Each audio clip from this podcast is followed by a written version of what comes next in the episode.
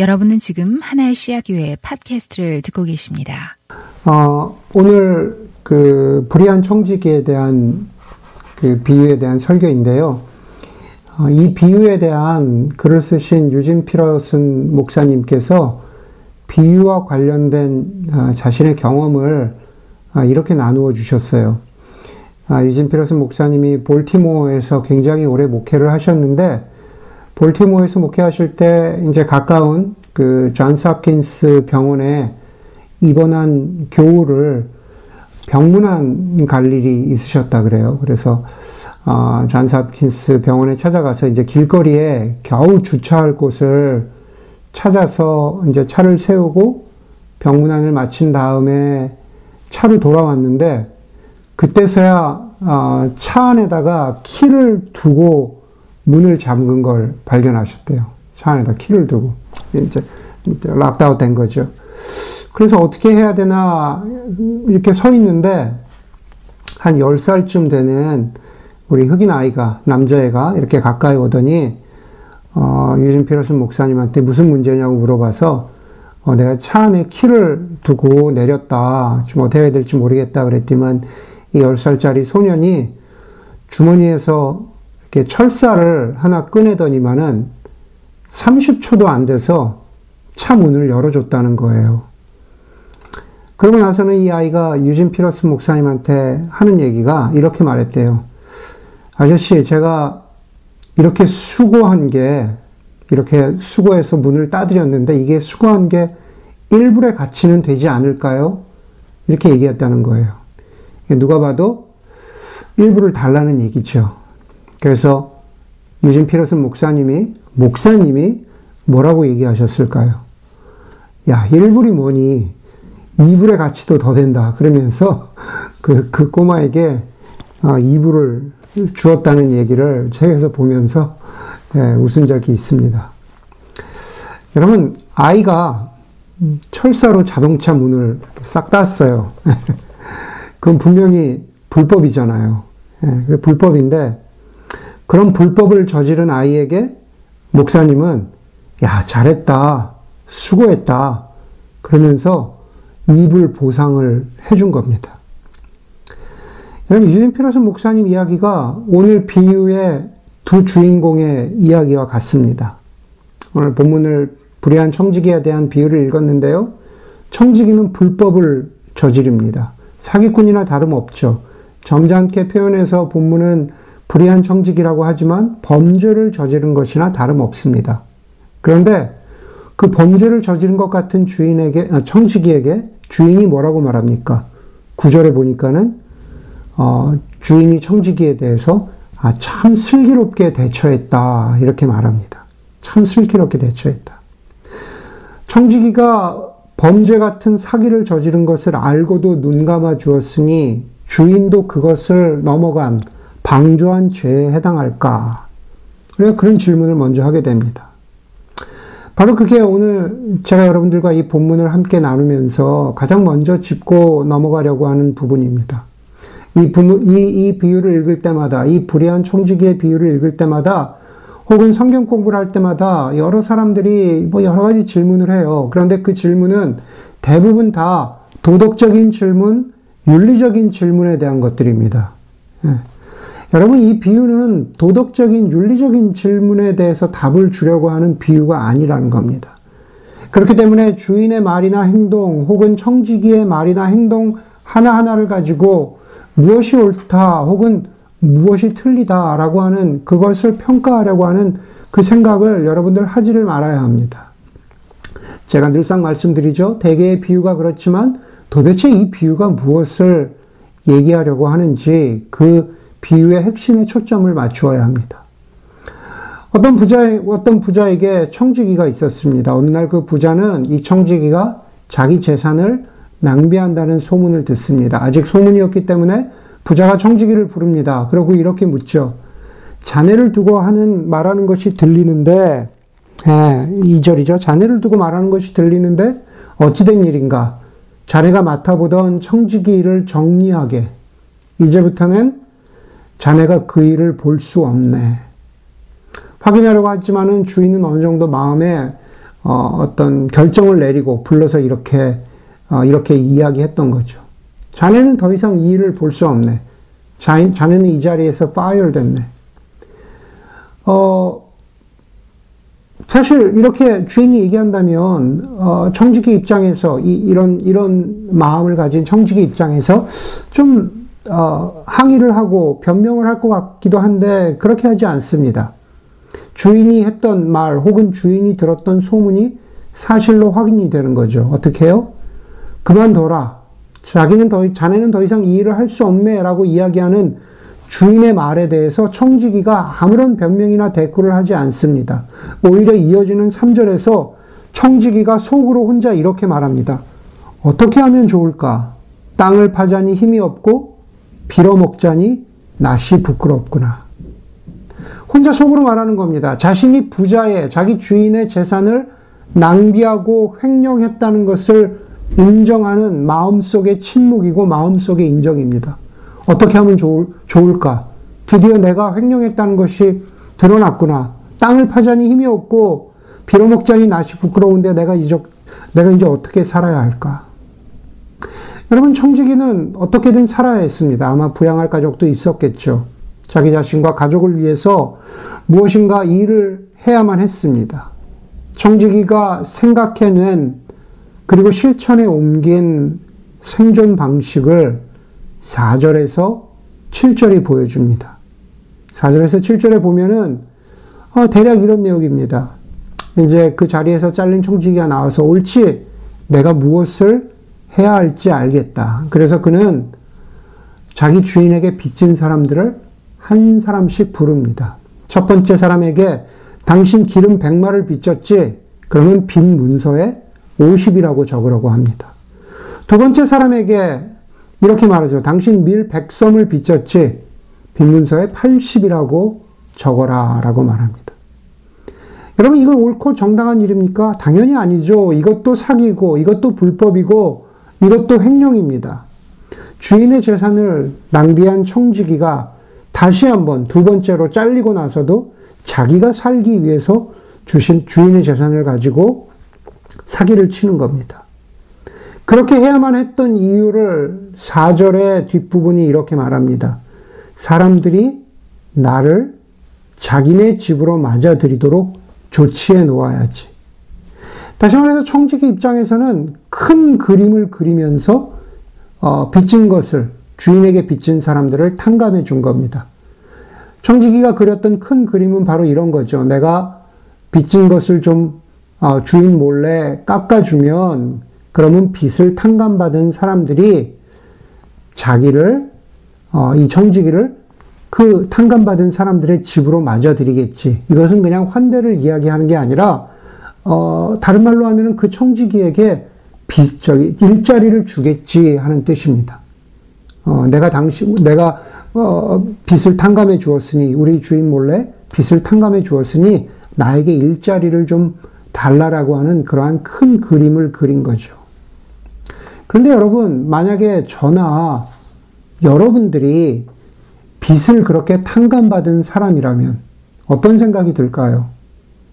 당장에야 빚을 탕감받았으니까는 좋겠지만, 과연 이런 불의한 청지기를 여러분들이 고용주라면 고용을 할까요? 그렇지 않겠죠. 이런 사기꾼, 사기꾼 같은 청지기가 나중에 내 재산도 횡령하지 말라는 법이 어디 있겠습니까? 예전에 그 영화 보신 적 있는지 모르겠는데, 놈놈놈이라는 그 영화가 있었거든요. 한국 영화가. 놈놈놈이라는. 그 영화의 놈놈놈에 빚대면은 주인이나 청직이나 혹은 빚을 탕감받은 사람들은 그냥 셋 다, 셋 다 그냥 놈놈놈입니다. 왜 부자 주인은 놈일까? 본문이 자세히 말하지는 않지만 예수님 당시에 고리 대금업은 이스라엘에서 금지하던 것이었습니다. 고리 대금업이 어느 사회에서나 사람들의 인기를 아, 끌 리가 없죠. 그런데 오늘 비유에 보면은 우리가 잘 보면 알 수 있는 것은 부자는 돈으로 고리대금을 하는 대신에 기름을 꺼주고 또 밀을 꺼주면서 어, 뭐 이렇게 이자를 받기도 하고 그랬다는 거죠. 다시 말해서 그 부자 주인도 그렇게 깨끗한 사람은 아니라는 겁니다. 그런데 제가 설교 처음에 뭐라고 말씀드렸습니까? 이 비유가 도덕적인 질문에 대한, 윤리적인 질문에 대한 대답은 아니라고 했잖아요.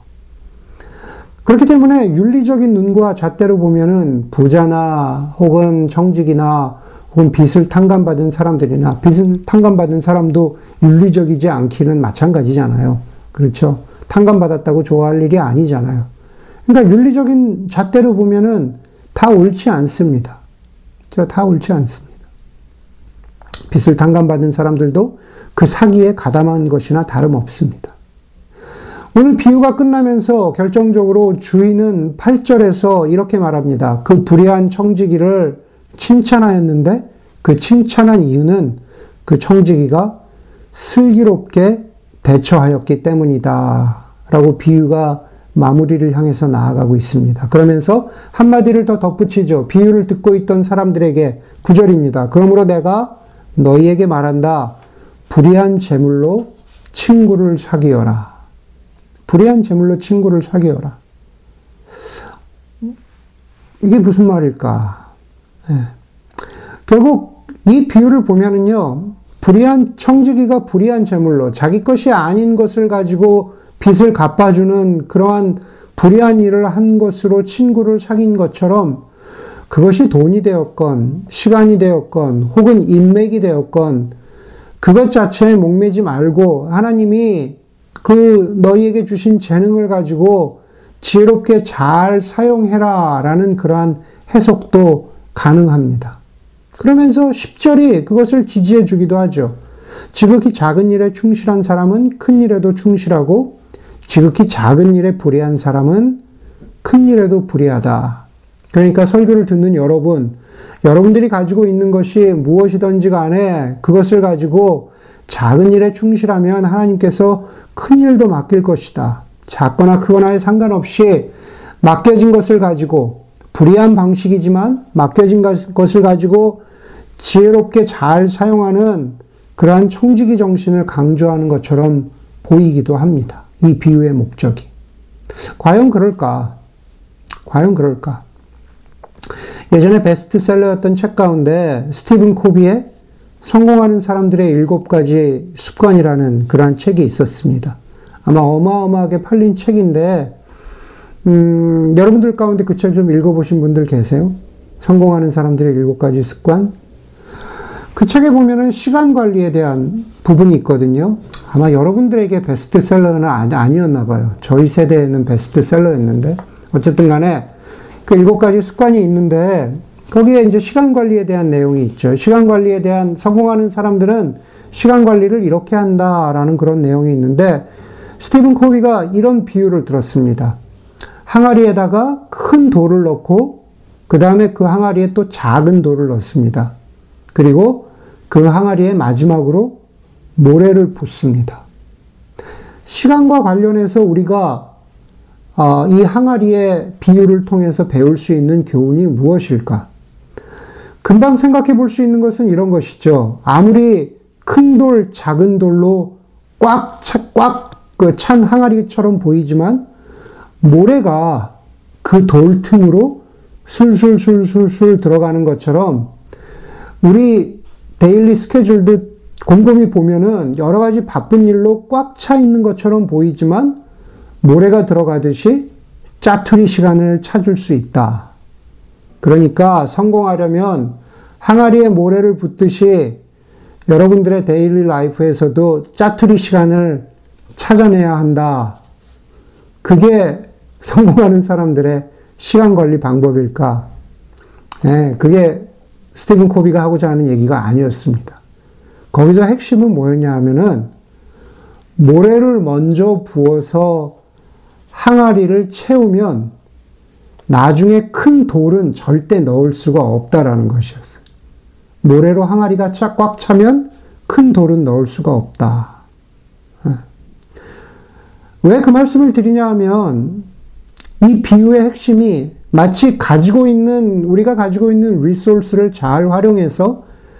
어, 하나님 나라 가치를 드러내고 열매 맺는 삶을 살자라고 하는 것은 마치 항아리에 모래를 붓는 것과 같다라는 거죠.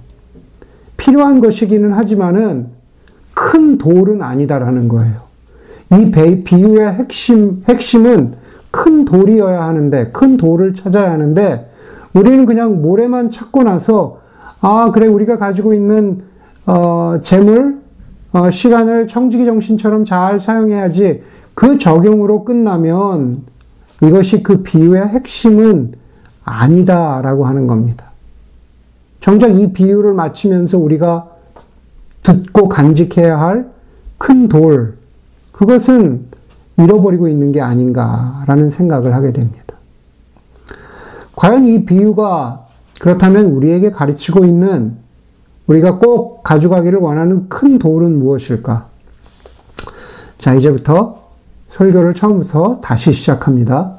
네, 설교를 처음부터 다시 시작하는데, 여러분, 오늘 우리가 16장을 읽었는데요. 바로 앞에 15장에 보면은 비유가 세 가지 나오면서 거기에 마지막에 잃어버린 두 아들, 탕자의 비유가 나오잖아요. 잃어버린 두 아들의 비유가 나오는데 그 두 아들 중에 작은 아들을 그리는 한 단어가 있다면 그게 15장 13절입니다.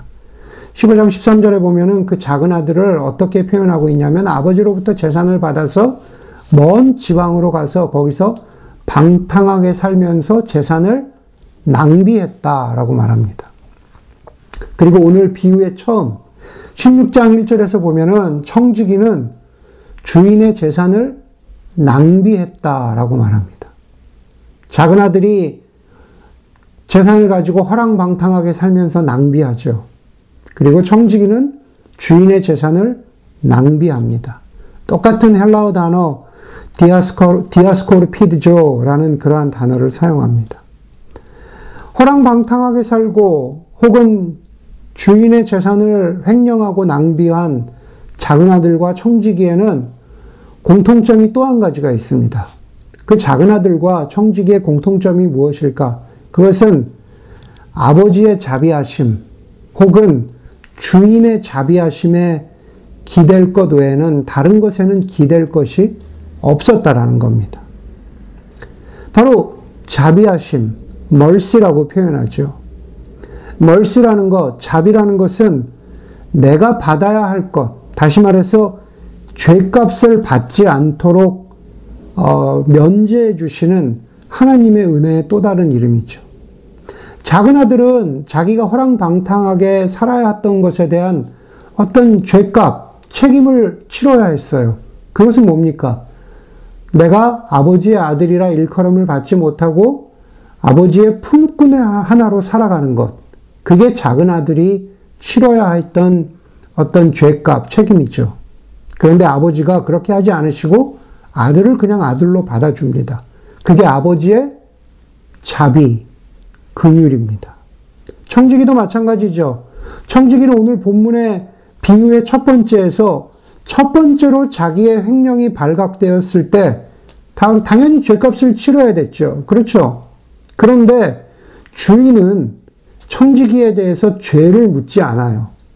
책임을 묻지 않고 그냥 그 자리에서만 조용히 물러나라. 그 자리에서만 조용히 물러나라. 이렇게 말, 말하고 맙니다. 주인의 자비입니다. 그런데 그 자리에서 물러난 청지기가 두 번째로 사기를 저지릅니다. 우리가 봤죠. 자기 것도 아닌데 자기가 살아야겠다고 마음먹으면서 자기 마음대로 빚을 탕감해 주는 것. 그게 두 번째 잘못이고 사기입니다.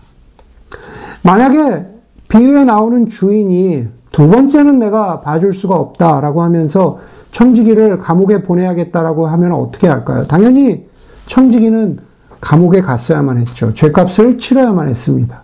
그런데 여러분, 오늘 본문에 보니까 청지기는 주인의 자비, 주인의 긍휼하심, 주인의 은혜를 한번 믿어보기로 했습니다. 자기를 이미 한번 용서해 준 그 주인의 지혜를, 아, 주인의 은혜를 이번에도 한번 믿어보기로 한 겁니다. 그리고 청지기의 판단은 맞았습니다. 8절 9절에서 주인이 청지기에게 그 불의한 청지기를 칭찬하고 슬기롭게 대처했다고 그렇게 말한 것, 그리고 너희도 불의한 재물로 친구를 사겨라 라고 그렇게 말씀하신 그런 예수님의 의도는 돈과 예수를 앞에 놓고 너희가 만문에게 사로잡히지 말고 더 영원한 가치를 예수를 쫓는 삶을 살아라 라고 하는 그러한 교훈이 담겨 있기도 하지만 그러나 이 비유에서 말씀하시는 더 큰 가르침은 우리의 소망과 안전은 바로 우리를 자비롭게 대해 주시고 우리를 받아주시는 하나님의 은혜에 있다라는 것을 말씀하시려는 거예요.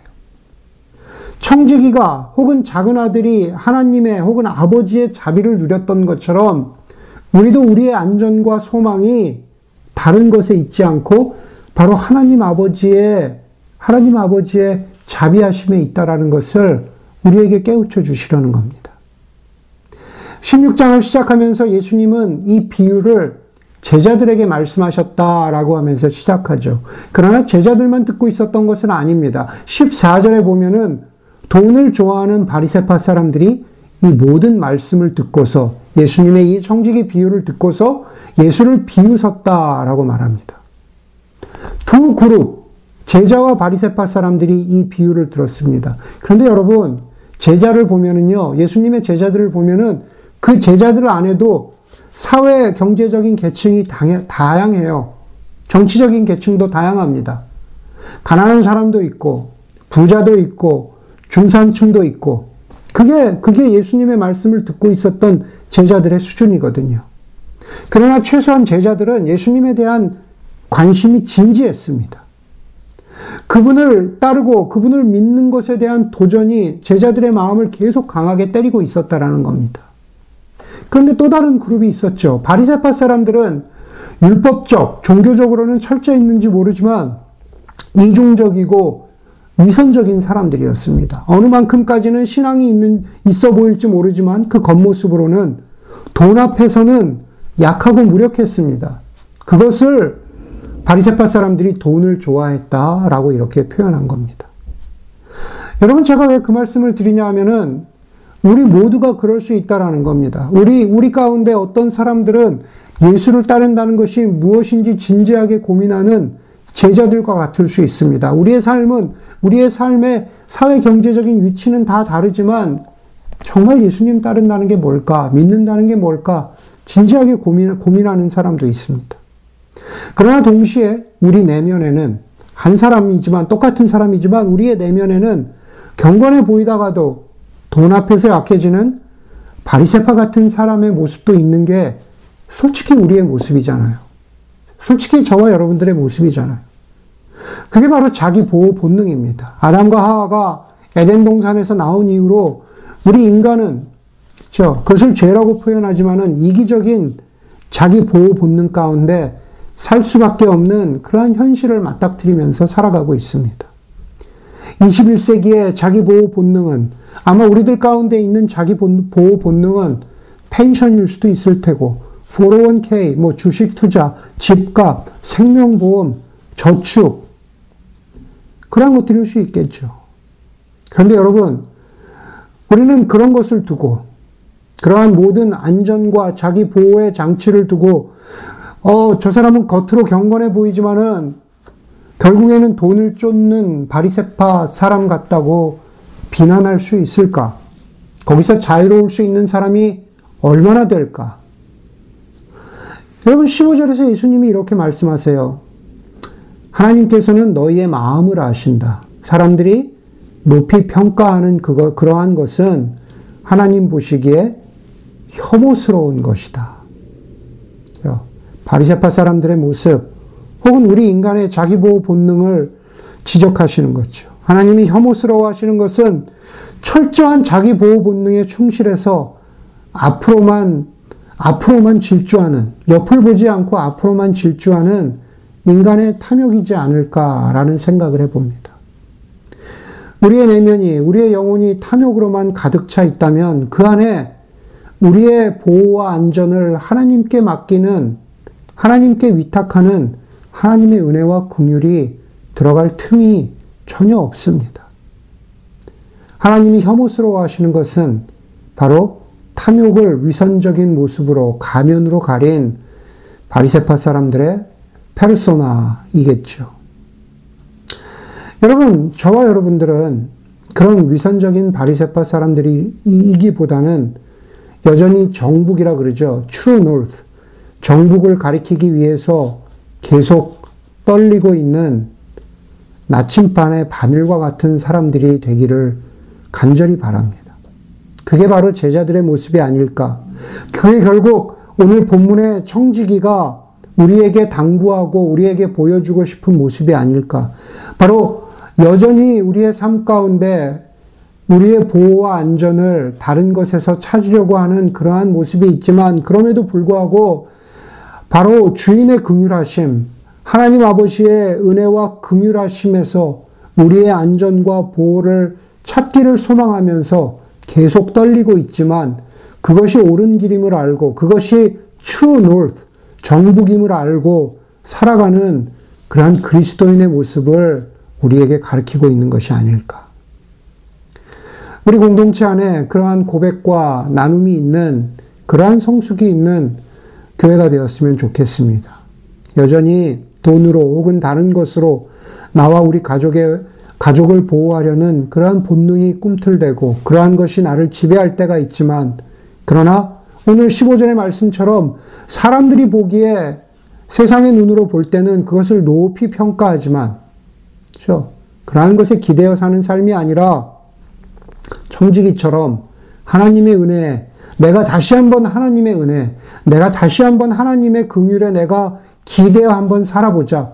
내가 주인이 나를 받아주실 것이라고 하는 그 하나님의 기대에 내가 한번, 한번, 한번 기대어 살아보자라고 몸부림칠 수 있는. 그래서 정말 하나님의 은혜에 기대어 살아가는 삶이 어떤 것인지 서로 이야기하고 서로 도전하고 격려할 수 있는 그러한 공동체가 될 수 있기를 바랍니다. 그래서 주님이 여러분에게도 너희가 이 세상을 슬기롭게 잘 대처하면서 살았다. 하나님의 은혜에 기대어 살았으니 너희가 참 슬기롭게 잘 살았다. 그런, 그런, 어, 인정을, 칭찬을 들을 수 있는 저와 여러분들이 되기를 바랍니다. 결국 우리를 지켜주는 것은 다른 무엇이 아니라 하나님의 긍휼하심이기 때문입니다. 그 하나님의 은혜에 하나님의 긍휼하심에 다시 한번 모험을 거는 인생이 되기를 주저하지 않는 여러분들이 되기를 주의 이름으로 간절히 소원합니다. 함께 기도하겠습니다.